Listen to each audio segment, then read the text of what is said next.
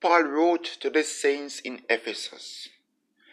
And as he said, the faithful in Christ Jesus. Words of encouragement for them and words of encouragement for you and I today.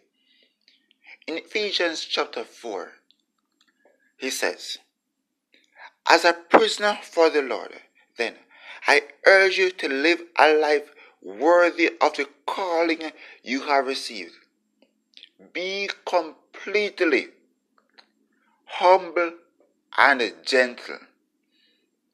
Be patient, bearing with one another in love. Let me repeat verse 2 once more. Be completely humble and gentle. Be patient, bearing with one another in love. He continues in verse 3 Make every effort to keep the unity of the Spirit through the bond of peace. There is one body and one Spirit. Just as you were called to one hope when you were called, one Lord, one faith, one baptism, one God and Father of all, who is over all and through all and in all.